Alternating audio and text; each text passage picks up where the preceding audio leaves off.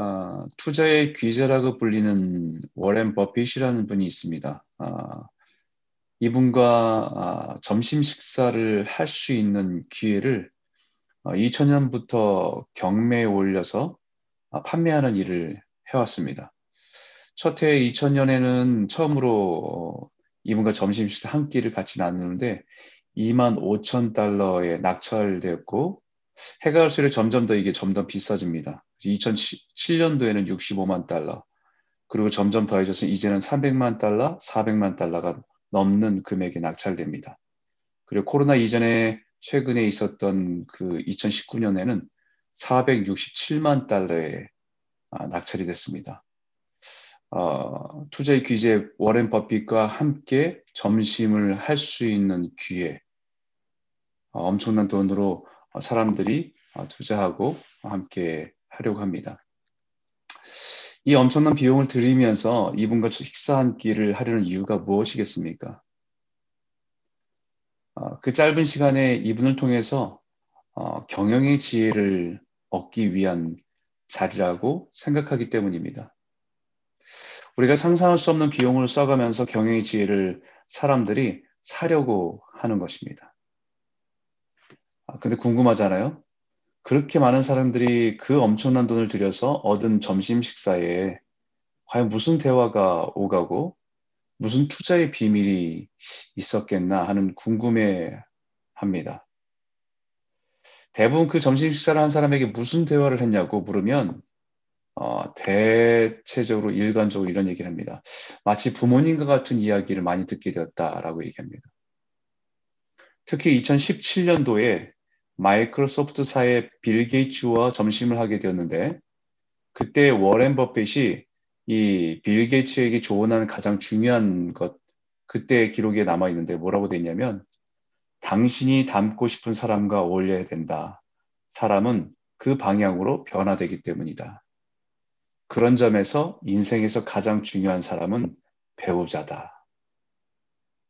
이렇게 강조했다는 것입니다. 2017년에.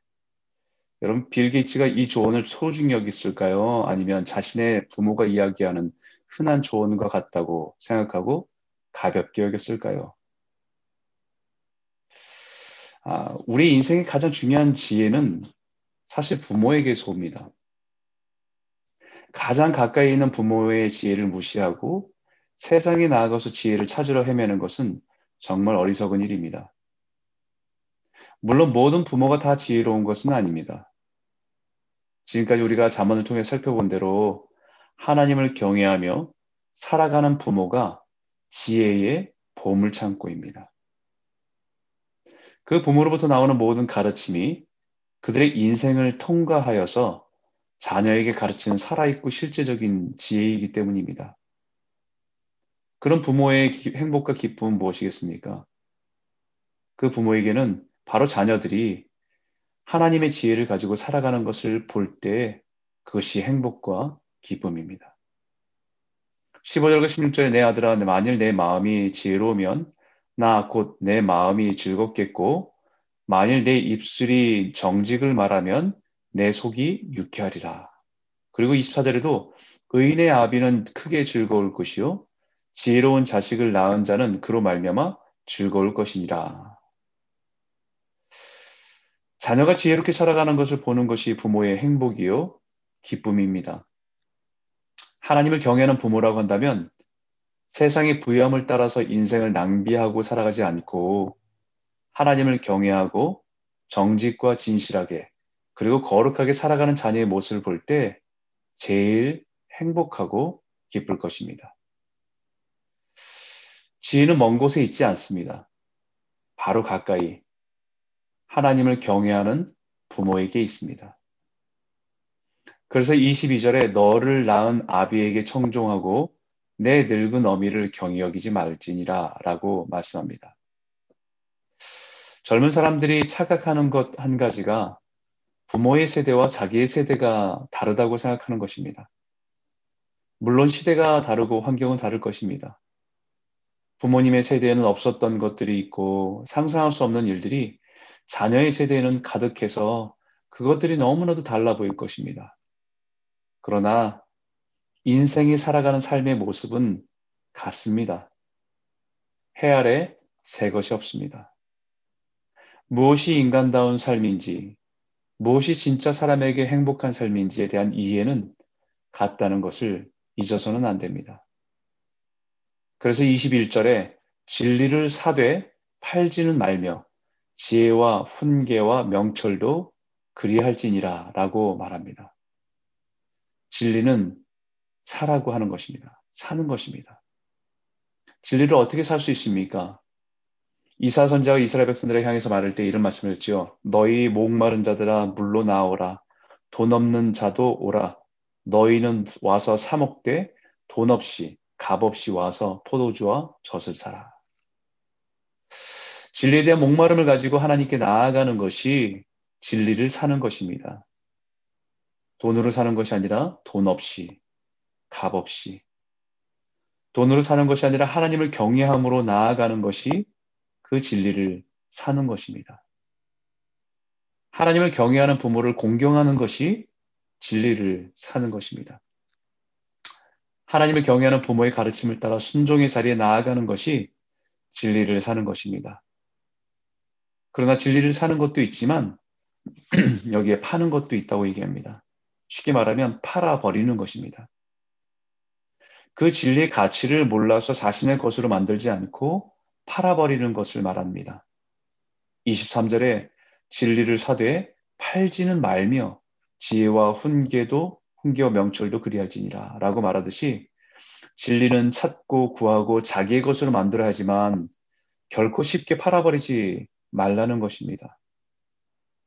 부모의 소, 지혜를 소홀히 여겨서 그 지혜를 팔아버리는 어리석음을 행하지 말라는 것입니다. 늘 부모가 잔소리처럼 말하는 것이라 무시하고 하찮게 여기지 말라는 것입니다. 여기에 지혜로운 부모가 자녀에게 지혜를 팔아버리는 가장 어리석은 행동 하나를 강조하면서 조심하라고 말하고 있는 것이 있습니다. 바로 그것은 술을 의존하는 삶입니다. 20절에 보니까 술을 즐겨하는 자들과 고기를 탐하는 자들과도 더불어 사귀지 말라라고 강하게 경고하고 있습니다. 술에 대한 경고를 여러 번 반복하면서 조심하고 경계하고 피하라라고 강조하고 있는 것이죠. 그러나 지혜롭지 못한 자녀들은 그런 부모의 충고를 무시합니다. 왜 무시하겠습니까? 자신은 얼마든지 조절하고 절제할 수 있다라고 자신하기 때문입니다. 그러나 술이 주는 위험은 마치 깊은 웅덩이처럼 좁은 함정처럼 때로는 매복한 강도처럼 어느 순간 통제력을 잃어버려서 깊은 웅덩이에 빠지고 사탄이 쳐놓은 덫에 걸리고 갑자기 달려든 강도와 같은 인생을 파괴하고 무너뜨린 일일 수 있기 때문입니다. 우리가 살아가는 세상을 하루에도 수많은 사고와 사건이 일어나는데 술과 연관된 것들이 얼마나 많습니까?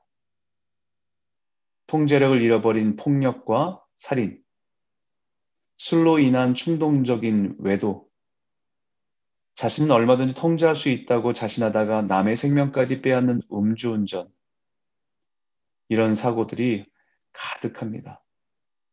그래서 29절에 이렇게 말하죠.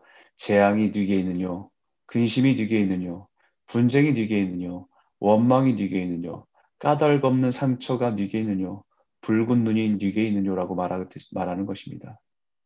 술로 인해서 재앙을 당한 사람, 술로 인해서 근심하고 근심 가운데 있는 사람들, 술로 인해서 다투고 싸우고, 술로 인해서 불만을 쏟아내고 서로에게 상처를 주고, 술로 술에 취해서 눈이 충혈되어 살아간 사람들이 우리 주변에 얼마나 많은지 한번 일어나서 보라는 것입니다.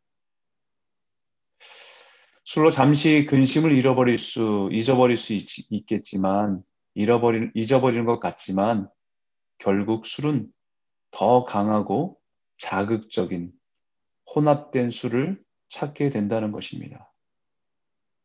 결국 그 술은 뱀과 같이 물고 독사같이 쏘는 것처럼 자신의 삶을 파괴하고 중독과 통제되지 않는 삶을 살아가게 된다는 것입니다.